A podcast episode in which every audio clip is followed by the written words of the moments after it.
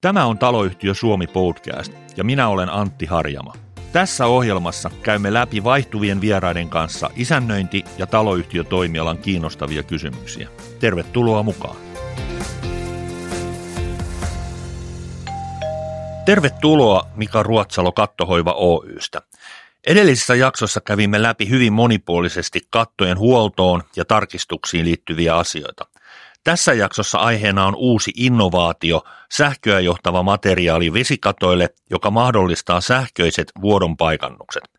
Teollisuudessa on käytetty pitkään putkien tiiveyteen liittyviä sähköisiä paikannusjärjestelmiä. Nyt on tullut markkinoille Controlit-niminen tuote, jota kattohoiva edustaa ja maahan tuo. Miten päädyitte edustamaan ja maahan tuomaan kontrolliittiä? Joo, kiitos. Mukava olla täällä taas. No tota, edellisessä jaksossa mainitsin, että olin X vuotta tai 11 vuotta tarkalleen äh, ulkomailla töissä ja sitten katto puolelle ja sitten tutustuin myöskin näihin herroihin, äh, eli kyseessä on saksalais-latvialainen yritys ja he ottivat yhteyttä meihin noin runsas vuosi sitten ja kertoivat tästä innovaatiostaan ja tämä soveltuu meille kuin nyrkki silmään, että välillä on todella haastavaa löytää se vuodon syy tai reikä katoilla tai siis loivilla ja tasaisilla katoilla. Ja tähän, tähän tämä oli ihan loistava ja tästä se tarina lähti meillä sitten. Että. Ihan mielenkiintoinen tarina tähän maahantuontiin liittyen. Millaisesta tuotteesta on kysymys? No tuote itsessään, jos puhutaan siitä teknisesti, niin se on lasikuitupohjainen alusmateriaali, joka on palokäsitelty ja siihen on vakuumissa höyrystämällä laitettu nanopinnoite ruostumattomasta teräksestä. Ja tämä asennetaan sitten vesikateen materiaalin tai veden eristyksen alle. Nyt puhutaan sitten siitä, että se on bitumikermikatto tai PVC-kermikatto. Eli tämä on se tuote, se lasikuitupohjainen alusmateriaali millaisiin kohteisiin se soveltuu, eli onko jotain erityisominaisuuksia ja tai päinvastoin ajateltuna, mihin se ei sovellu? Joo, no se soveltuu ainoastaan ei-sähköä johtaville vesikatemateriaaleille, eli käytännössä Suomessa tarkoittaa, puhutaan yksikerroskatteesta, joka on PVCtä, muun muassa Olympiastadion katto on siitä, ja sitten bitumikermikatoille, joka on se yleisin yleisin vesikattomateriaali loiville katoille, eli näitten alle se on asennettavista. Ei, ei voida laittaa tiili- tai peltikatoille, koska näin ne on sähköä johtavia materiaaleja. Minkälaisia menetelmiä tällä hetkellä on käytössä näiden vuotojen havaitsemiseksi ja paikantamiseksi? No kun tätä menetelmää ei ole tai ei ole tämmöistä sähköön johtavaa alusmateriaalia alla, niin silloin tutkitaan tai e, ensiksi kartoitetaan se alue, mistä vesi on tullut sisälle ja jos ei löydy mitään itsestään selvää vuotokohtaa, niin kuin sauma auki kermissä tai fyysinen reikä, jonka näkee silmällä, niin silloin se voi mennä siihenkin asti, että joudutaan niin avaamaan kattoa ja etsimään, että mistä asti se vesi on kulkenut. Että se voi olla, että reikä, reikä, mistä vesi on tullut sisälle, voi olla 10 tai 20 metriä siitä, mistä sitten vesi vuotaa taas rakennuksen sisäpuolelle. Eli tämä on sitten, menee pois sulkevilla metodeilla, mutta avauksilla ja voi toki yrittää korkeajännitetestausta, mutta se ei kerro koko totuutta siellä, jos sinulla ei ole sitä alusmateriaalia alla, jossa saadaan tarkat paikannukset reijille. Vaurioiden ja vuotojen paikantaminen voidaan toteuttaa helposti ja nopeasti tämän kontrolliitin avulla – Osaatko kansanomaisesti kertoa, että mikä, mikä sen toimintaperiaate on? Joo, no mä yritän. Eli tässä jos ajatellaan vesikaton rakennetta, siellä on kantava rakenne, joka voi olla betonia, sitten sulla on höyryn sulku, sitten on lämpöeristen materiaalit, onko sitten villaa tai pu tai näin. Ja sitten siihen väliin sitten ennen kuin itse vesikatemateriaali asennetaan, niin laitetaan tämä sähköön johtava alusmateriaali johon kytkätään niin kutsuttu liitäntäpiste siihen alusmateriaaliin, joka on läpiviety vesikatemateriaalista. Ja sen jälkeen, kun tämä on asennettu koko katon tasolle, niin, ja se on valmis, niin sitten tämä korkea jännitelaitteisto kytketään siihen liitäntäpisteeseen, joka on kytketty taas sen sähköä johtavaan alusmateriaaliin. Tekee toisesta plussan ja miinuksen, kun korkea jännitellä puhutaan kipinä haravasta. Se näyttää siltä vähän niin kuin haravoisi pihaa, mutta siinä on tämmöinen metrin leveä tutkimuslaitteisto, millä käydään katto läpi. No silloin, kun siinä katon materiaalissa on reikä, se voi olla nuppineulan tekemä tai ruuvin, ja sä et, sun ei tarvitse nähdä sitä silmällä, mutta sitten kun se on auki, niin se kytkee plussan ja miinuksen yhteen, jolloin tulee audio ääni tästä laitteistoista plus kipinän, se lyö siitä läpi, kun tämä virtapiiri sulkeutuu, eli tähän se perustuu. En tiedä, että oliko tarpeeksi kansanomaisesti, mutta en osaa oikein helpomminkaan sitä selittää. Ihan hyvä, hyvä selitys oli ja selvitys aiheesta. Kuinka tuota tarkkaa tai kuinka tehokasta tämä tehta, testaus on, eli minkä kokoisella alueella periaatteessa pystyy niin kuin tätä tarkastusta tekemään? Niin ajatellaan, että voi vaikka olla City Marketin katto, se voi olla 10 000 neliöä iso. Ja sitten jos otetaan liitäntäpiste, joka siihen asetetaan sitten sinne tutkimuslaitteistoon, niin käytännössä on 25 metriä pitkä piuha siitä ja sen alueen pystyy tutkimaan, mutta jos ajatellaan, että 300-500 neliöön saadaan tutkittua tunnissa, joka on erittäin tehokasta, eli sillä löytyy kaikki reijät niin tunnin aikana sen 504 sisällä. Eli tämä on, tämä on nopea. Mieluummin kuin se, että avataan rakenteita ja raavitaan päätä, että mistä se vesi on voinut päästä sisälle. Kun te maahan tuotte tätä kontrolliittia, niin mikä teidän rooli on tässä, että, että, että toimitatteko te pelkästään tuotteet vai, vai teettekö myös asennuksia ja muita toimenpiteitä? No me emme tee asennuksia, eli meillä on, meidän roolitus on se, että toimitetaan tuotteet työmaalle kohteeseen asennettavaksi, sitten me annetaan teknistä tukea, eli koulutetaan tässä, ei ole hirveän vaikeaa, mutta se on uusi asia, jolloin käydään kohteissa ja näytetään sitten asennu, asentajalle tai urakoitsijalle, mitä se tehdään ja voidaan myöskin tehdä layoutit siitä, että mihin liitäntäpisteet tulee asentaa, eli tekninen tuki. Sitten sen jälkeen me palvellaan näillä korkeaännetetarkastuksilla ja rapo- valokuvausilla raportilla ja myöskin korjaustöillä. Ja tämän lisäksi sitten, koska toimimme pääasiassa Etelä-Suomessa, niin koulutetaan uusia tarkastajia ja voidaan vuokrata näitä tarkastusvälineitä sitten, jotka kuitenkin maksavat karvan alle kymppitonnin, eli niitä ehkä kaikki on heti ostamassa, mutta sitten vuokrataan näitä sitten päivätaksalla eteenpäin.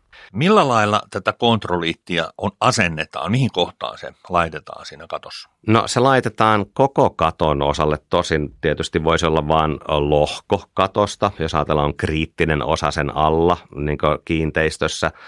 Mutta suositeltavaa tietysti on, että se on koko vesikaton pinnalle ja myöskin sitten voi olla siis vaaka pinnoilla ja myöskin pystypinnoille, eli räystäälle, tämä voidaan myös nostaa.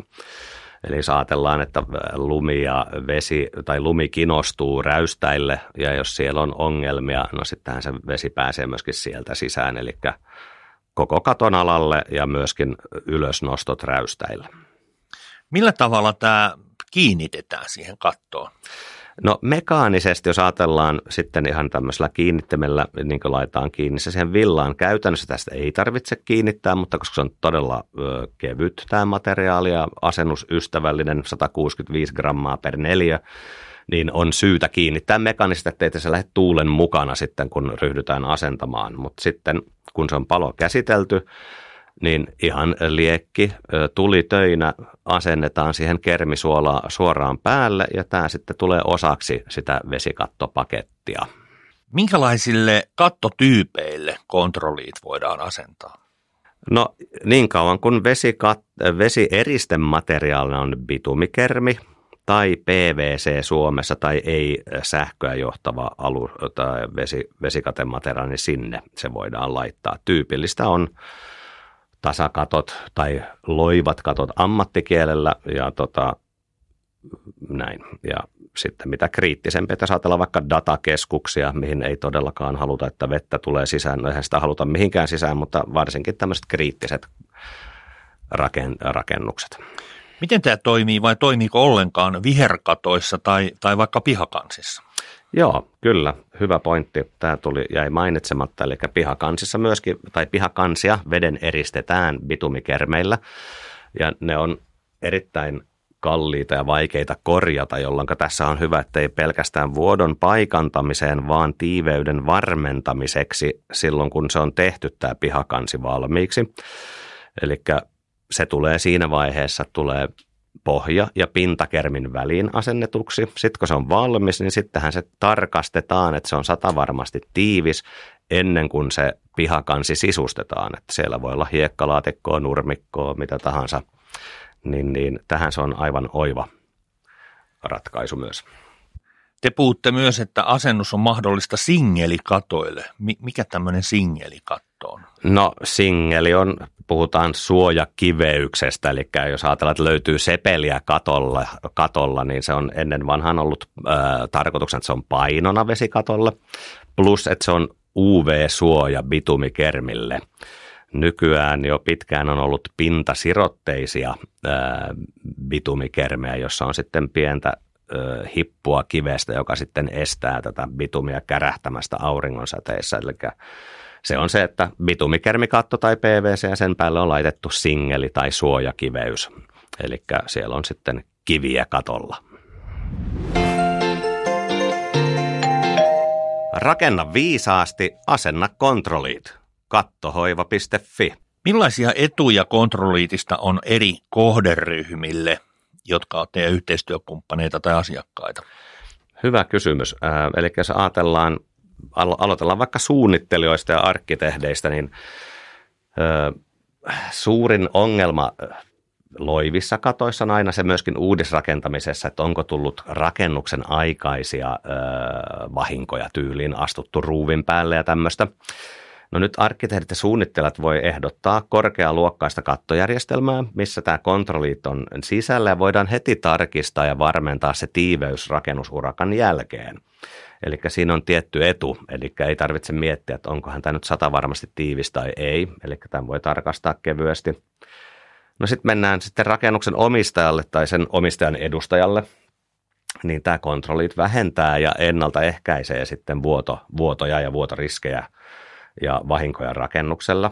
Ja sitten taas tämä rakennuksen omistaja voi olla varma katon kunnosta jokaisen tarkastuksen jälkeen. Jos ajatellaan, kun rakennetaan uutta, varmennetaan se tiiveys. Öö, joskus tulee vahinkoja silloin, että kattourakoitsija on tehnyt työnsä todella hyvin, tarkastetaan sen jälkeen. Sitten tulee IV- ja sähköurakoitsija katolle, jotka asentaa sitten IV-kojeita ja muuta sinne, ja silloin on aika yleistä, että sattuu vahinkoja, että on jäänyt ruuvia tai pellin palasta sinne, niin sitten taas tsekataan, että onko tullut reikiä.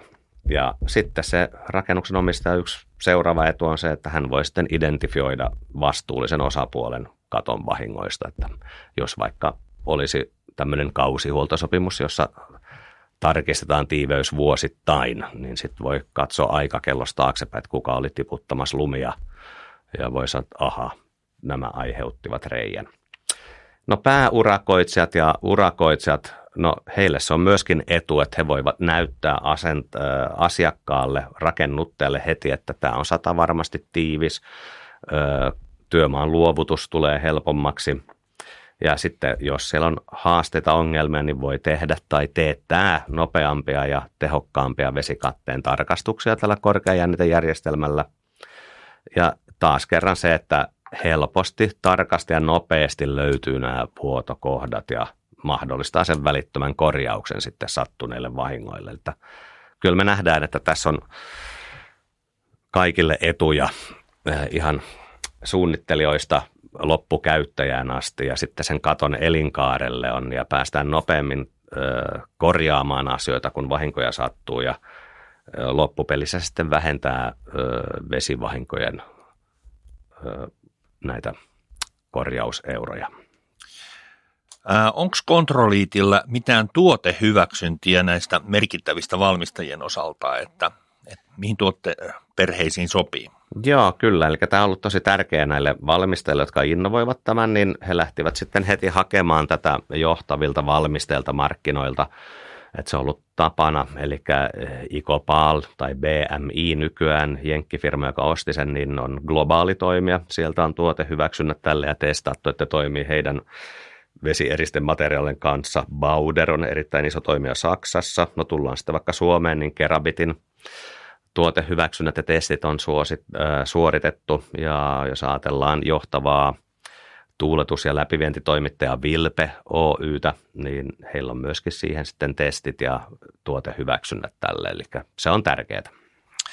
Lopuksi vielä kysyn, että onko teillä jo kertynyt referenssejä täällä Suomessa? No, tämä on sen verran uusi story, että työstään, työstetään markkinoita ja jutellaan suunnittelijoiden ja rakennuttajien kanssa, mutta joo, on käynyt niin hyvä tuuri tässä, eli vuonna 2021 öö, Vilpe, tämä läpivientivalmistaja tuolta Vaasan vierestä Mustasaaresta, he laajensivat öö, tehtaansa vesikat tai tehtaansa, ja sitten tämä vesikaton osuus sitten, niin sinne on lisätty kontrolliit, ja sitten joka on tunnettu tekijä Suomessa ja myös ulkomailla Teknopolis rakensivat tai rakentavat edelleen Innopoli nelonen vaihe 2, tämmöinen rakennus tuolla Espoossa, jossa on VTT pääkäyttäjänä, niin sinne tuli tänä kesänä sitten tämä, tämä kontrollit asennettua vesikatteen alle ja Tämä on varsinkin kriittistä, että VTTllä on siellä miljoonien edestä tutkimuslaitteistoa siellä tiloissaan, niin haluavat olla sata varmoja siitä, että vesikatto pitää sen veden siellä ulkopuolella. Kiitos haastattelusta Mika Ruotsalo Kattohoiva Oystä. Kiitos, mukava olla. Nanokäsittelyt kylpyhuoneisiin ja saunatiloihin 4rpalvelut.fi. Tervetuloa mukaan toiseen isännöitsijätoimisto Luotsi-jaksoon, jossa keskustelemme isännöitsijä Sami Rajalan kanssa monipuolisesti isännöintialasta. Edellisessä jaksossa keskusteltiin taustoistasi ja siitä, miten päädyit alalle. Kerroit isännöitsijätoimisto Luotsin luotsimallista, taloyhtiöiden kilpailutuksesta ja muutama hauskakin tarina löytyi. Tässä jaksossa pureudumme isännöintialan tulevaisuuteen ja ehkä jopa pieniin kipupisteisiin. Tervetuloa mukaan. Kiitoksia, kiitoksia kovasti ja kiva olla taas, taas täällä. Katsotaan, mitä tällä kertaa keksitään. Joo, lähdetään liikkeelle hyvän isännöitsijän ominaisuuksista. Millainen sun mielestä on hyvä isännöitsijä? Joo, se tulee, lähtee todella paljon isännöitsijän omista luonteen piirteistä. Ja niin kuluneelta kun se kuulostaakin, niin asenne on se ensimmäisen, ensimmäiseksi tärkein.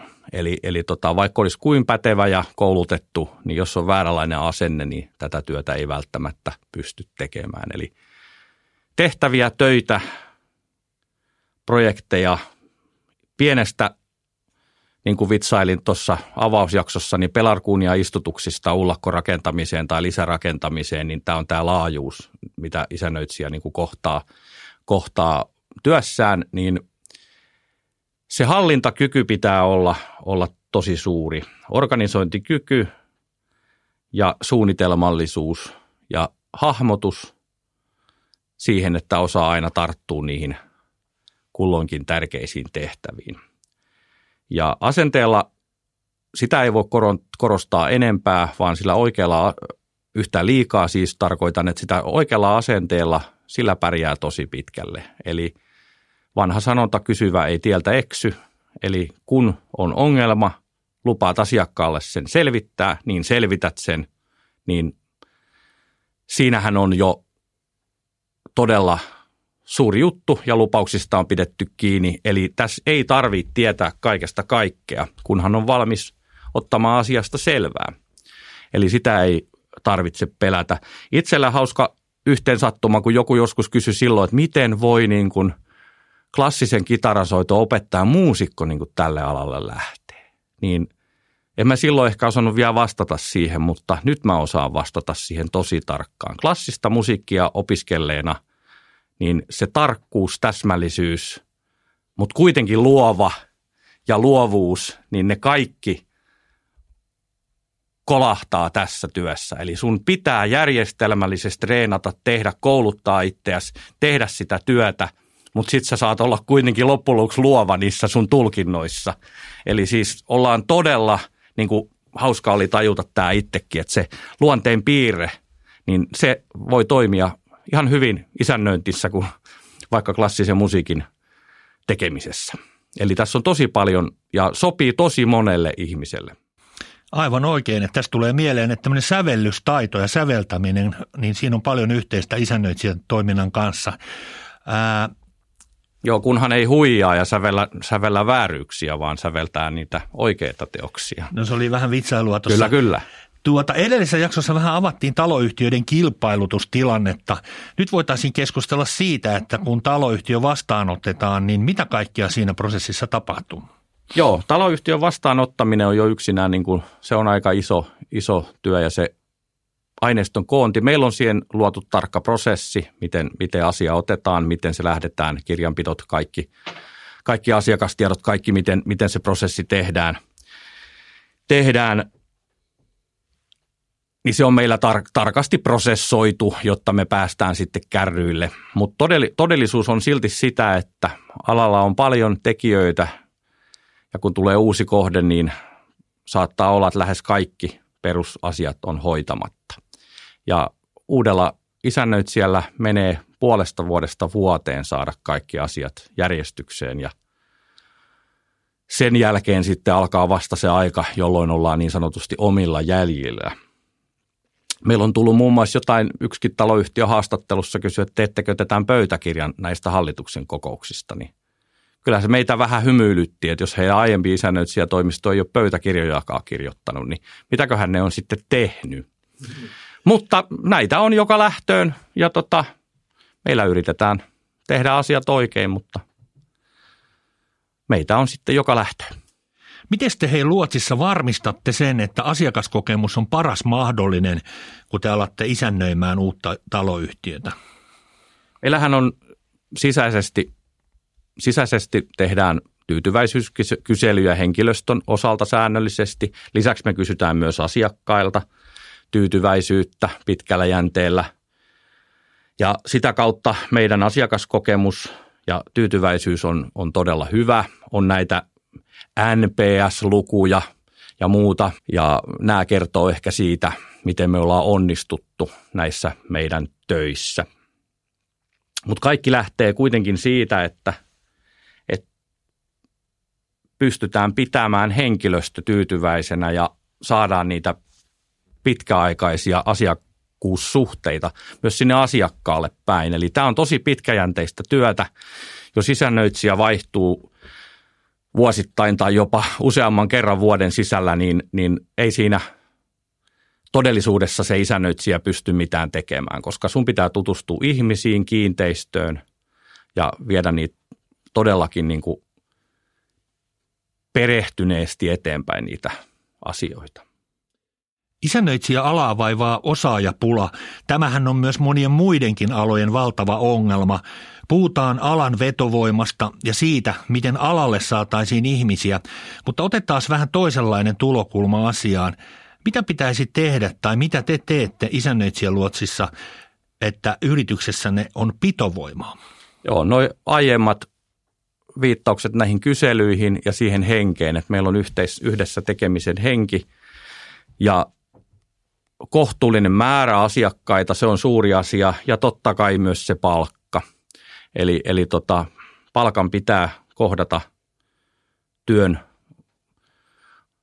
työn tota, tekemisen raskautta. Eli tämä ei ole mitään ihan, ihan tota, kahdeksasta neljään työtä ja muuta, että sunhan pitää niin kuin ihan aidosti välittää siitä yhtiöstä, jotta sä pystyt tekemään näitä – näitä hommia ja viemään niitä asioita eteenpäin. Eli toi on äärimmäisen tärkeä kysymys. Okei. Puhutaan hetki sitten isännöintialan tulevaisuudesta. Millaisia isännöitsijätoimistoja ja taloyhtiöitä tulevaisuudessa to- tulee olemaan, mutta, mutta otetaan vähän niin kuin lähempi näkökulma tähän sillä, että tällä hetkellähän trendinä on niin kuin ketjuuntuminen – energian hintapaineet taloyhtiöille on valtavia siinä mielessä, että, että vastikkeiden nousupaineita on valtavia. Korjausvelkoja taloyhtiöillä on miljardeja. Eläköityminen on iso ongelma tuota, isännöitsijäkin puolella mutta ei sun tarvitse tässä tyhjentää pajatsoa, koska aiheita on paljon, mutta lähdetään liikkeelle vaikka tuosta ketjuuntumisesta, että tulee tätä isännöitsijätoimistot ketjuuntuu, niin mitä mieltä sä oot siitä ja, ja miten näet sen tulevaisuuden? Joo, mähän toki voin puhua tässä asiassa meidän brändistä ja meidän toiminnasta ja siihen, mihin me pyritään. pyritään. Eli, eli siinä kohtaa mä en, en välttämättä näe sitä niin kuin negatiivisena sitä ketjuuntumista tai konserniomistusta tai jotain vastaavaa, mutta siinä pitää kuitenkin se fokus säilyttää siellä asiakkaissa. Ja jos se fokus menee tuloksen tavoitteluun ja muuhun, niin silloin ollaan väärässä paikassa. Eli, tota, eli, eli lähdöt, lähtökohdat pitäisi olla, olla niin, että tätä työtä tehdään asiakasvetoisesti ihmiseltä ihmiselle, joka on meillä ihan kirjoitettu brändiksi asti –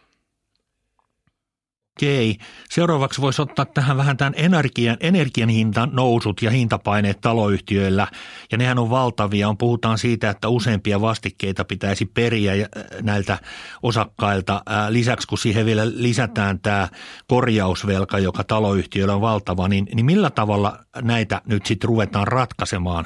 Koska tässä on aika hurjasta yhtälöstä kysymys. Joo, tässä on tietysti haasteita tulevaisuuteen, koska kustannukset nousee ja säästökohtia ei välttämättä niin suuria sitten ole, koska energian kustannus esimerkiksi yhtiössä, niin se saattaa olla yksi kolmasosa yhtiön vuosibudjetista. Ja, ja tota, itsellä on tämä, että et ei ole tällä hetkellä suuria ongelmia taloudessa talojen suhteen, koska ihan tämä perussuositus, että yhtiöllä olisi kolmen kuukauden puskuri varastossa yllättäviä ennakkoimattomia tapahtumia varten, niin, niin tota, aika hyvin itsellään, kun on pitkään isännöityjä yhtiöitä, niin ollaan saatu pidettyä tämä hallinnassa, että ei olla semmoisessa talouskriisissä näiden hintojen nousun takia, mutta kyllä valitettavasti noita ylimääräisiä yhtiökoko, yhtiökokouksia ei ole jouduttu itsellä pitämään, vaan ylimääräisiä yhtiövastikkeita on jouduttu laittaa sitten jo ennakkoon ikään kuin ilmoitettu osakkaille, todennäköisesti tullaan perimään esimerkiksi helmikuussa ylimääräinen vastike, koska nämä lämmityskustannukset nousee niin suuresti. suuresti. Mutta tässäkin se suunnitelmallisuus. Talousarviohan on yksi isännöitsijän tärkeimmistä tehtävistä laatia tulevalle, tulevalle kaudelle talousarvio. Ja se se ehkä monesti unohdetaan, totta kai yhteistyössä hallituksen kanssa, mutta isännöitsijällä pitää olla se pelisilmä, että millä tavalla se, se talousarvio laaditaan niin, että ne yhtiön varat riittää sitten sen koko vuoden. Näin, en tiedä, että vastasinko edes kysymykseen. Kyllä se, ehkä vasta. Ihan hyvä. Otetaan vähän vaikeampia tähän vielä sitten, että ihan helpolla me kaikki alat on uudistamisen ja uudistumisen tarpeen edessä ja sama koskee myös isännöintialaa. Nyt tässä voi vähän niin kuin alkaa spekuloimaan sillä, että mitä tulevaisuus pitää sisällään. Sehän tulevaisuuden ennustaminen on siitä hauskaa, että se joko pitää paikkansa tai ei pidä paikkansa, mutta että miten sä näet, että millainen on uuden ajan isännöitsijä ja, ja sitten jos ajatellaan tätä alan muutostarvetta monissakin eri asioissa, niin mikä, mikä sitä niin kuin, mitä uutos, muutosvetureita on ja toisaalta mitkä on sitten niitä, jotka hidastaa niitä muutoksia alalla? Nyt tuli ha- haasteellisia kysymyksiä, useampi vielä, vielä pötköön, mutta, mutta, mutta miten me vähän pilkottaisi tätä? No osaatko arvioida tätä uuden ajan isännöitsijäkysymystä? Joo, se on, se voisi olla? Se on hauska, se on mielenkiintoinen. Että ensinnäkin uuden ajan isännöitsijä, kaikkihan liittyy tekijästä. Jos itse saisi ajatella, niin, niin kyllä niin kuin meillä tarvitsisi olla tiimi, niin kuin mitä me ollaan myös viety eteenpäin, ehkä tiimiajattelumalli. Eli kaikki kaikille taloyhtiöille ei valitettavasti riitä sitä kokenutta kymmenen vuotta alalla ollutta isännöitsijää, vaan pitäisi lähteä enemmän tähän malliin, niin kuin juristeillakin on, että se kokenut isännöitsijä vetää tiimiä, jossa sitä tietoa jaetaan ja se esimies tiimivetäjä on käytettävissä myös sinne asiakkaalle asti, niin kuin juristeilla on juristeillahan on hyvin mietitty tämä ketju, että kokeneemmat hoitaa isompia juttuja ja vähän kokemattomat avustaa niissä isommissa jutuissa, niistä tulee kokeneita. Tämä sama tie, ja tätä mä oon ainakin itse yrittänyt tuoda alalle. Tämä on yksi, millä me saataisiin alalle hyviä tekijöitä ja uusia tekijöitä, ja se olisi tervetullutta. Eli, eli tämä tiimimallinen isännöinti varmaan, varmaan tulee olemaan tulevaisuudessa sitä, mutta missä me sitten oikeasti ollaan vaikka 50 vuoden päästä, niin se onkin haaste katsoa, että minkälaisilla avaruusraketeilla me tuonne tai helikoptereilla me liikutaan, tai sitten onko meillä noin, noi, tota, noi, niin mennäänkö me sinne henkisesti paikalle tai hologrammina niin kohteeseen, niin se on sitten asia erikseen, mutta, mutta haasteita alalla on. Ja tekijöistä se lähtee mun mielestä ensisijaisesti, eli melkein toivottaisin kaikki innolla alalle, ketkä etsii uutta, uusia mahdollisuuksia, niin innolla isännöintialalle ja kokeilemaan, että kannuksia, että miten täällä pärjättäisiin. Miten sä luulet, että isännöitsijätoimistot ottaa tämmöisen muutoksen niin kuin vastaan, niin kuin uudistamisen ja uudistumisen muutoksen ja, ja, ja onko siellä sitten joitain tekijöitä, jotka ehkä saattaa niin kuin hidastaa sitä? No varmasti ensinnäkin tämä, kun tämä on asiakaslähtöistä työtä, eli, eli asiakkaiden pitää olla myös valmiita ottamaan se muutos vastaan. Eli jos vaikka puhutaan tästä, että nyt jokaisella, isännö, jokaisella taloyhtiöllä on nimetty isännöitsijä, niin esimerkiksi siitä, että pystytään taloyhtiöt vastaanottaa vaikka tiimimallisen isännöinnin, että siellä on yksi päävastuullinen, mutta sitten kuitenkin joku hänen tiimistään saattaa kuitenkin vetää niitä kokouksia tai viedä niitä asioita eteenpäin. Niin tässä on yksi sellainen, eli tässä niin kuin myös asiakkaiden pitää, pitää ymmärtää se, että, että niitä pitkän linjan tekijöitä ei välttämättä joka yhtiölle riitä. Mutta haasteita on. Niitä on niin vaikea luetella, että siitä pitäisi tehdä melkein tutkielma, tutkimusta. Toivottavasti tätäkin myös tutkitaan jatkossa. Me ollaan käyty isännöitsijä Sami Rajalan kanssa varsin laaja-alaisesti isännöintialan kysymyksiä läpi kahdessa podcast-jaksossa ja varmaan keskustelu jatkuu niin täällä Taloyhtiö Suomi-podcastissa kuin myös muissa foorumeissa. Kiitos haastattelusta isännöitsijä Sami Rajala Isännöintiluotsi Oystä. Kiitos kovasti ja toivottavasti sain jotakin mietintään aihetta ihmisille. Ei muuta kuin seuraavaa jaksoa odottelemaan. Kiitos.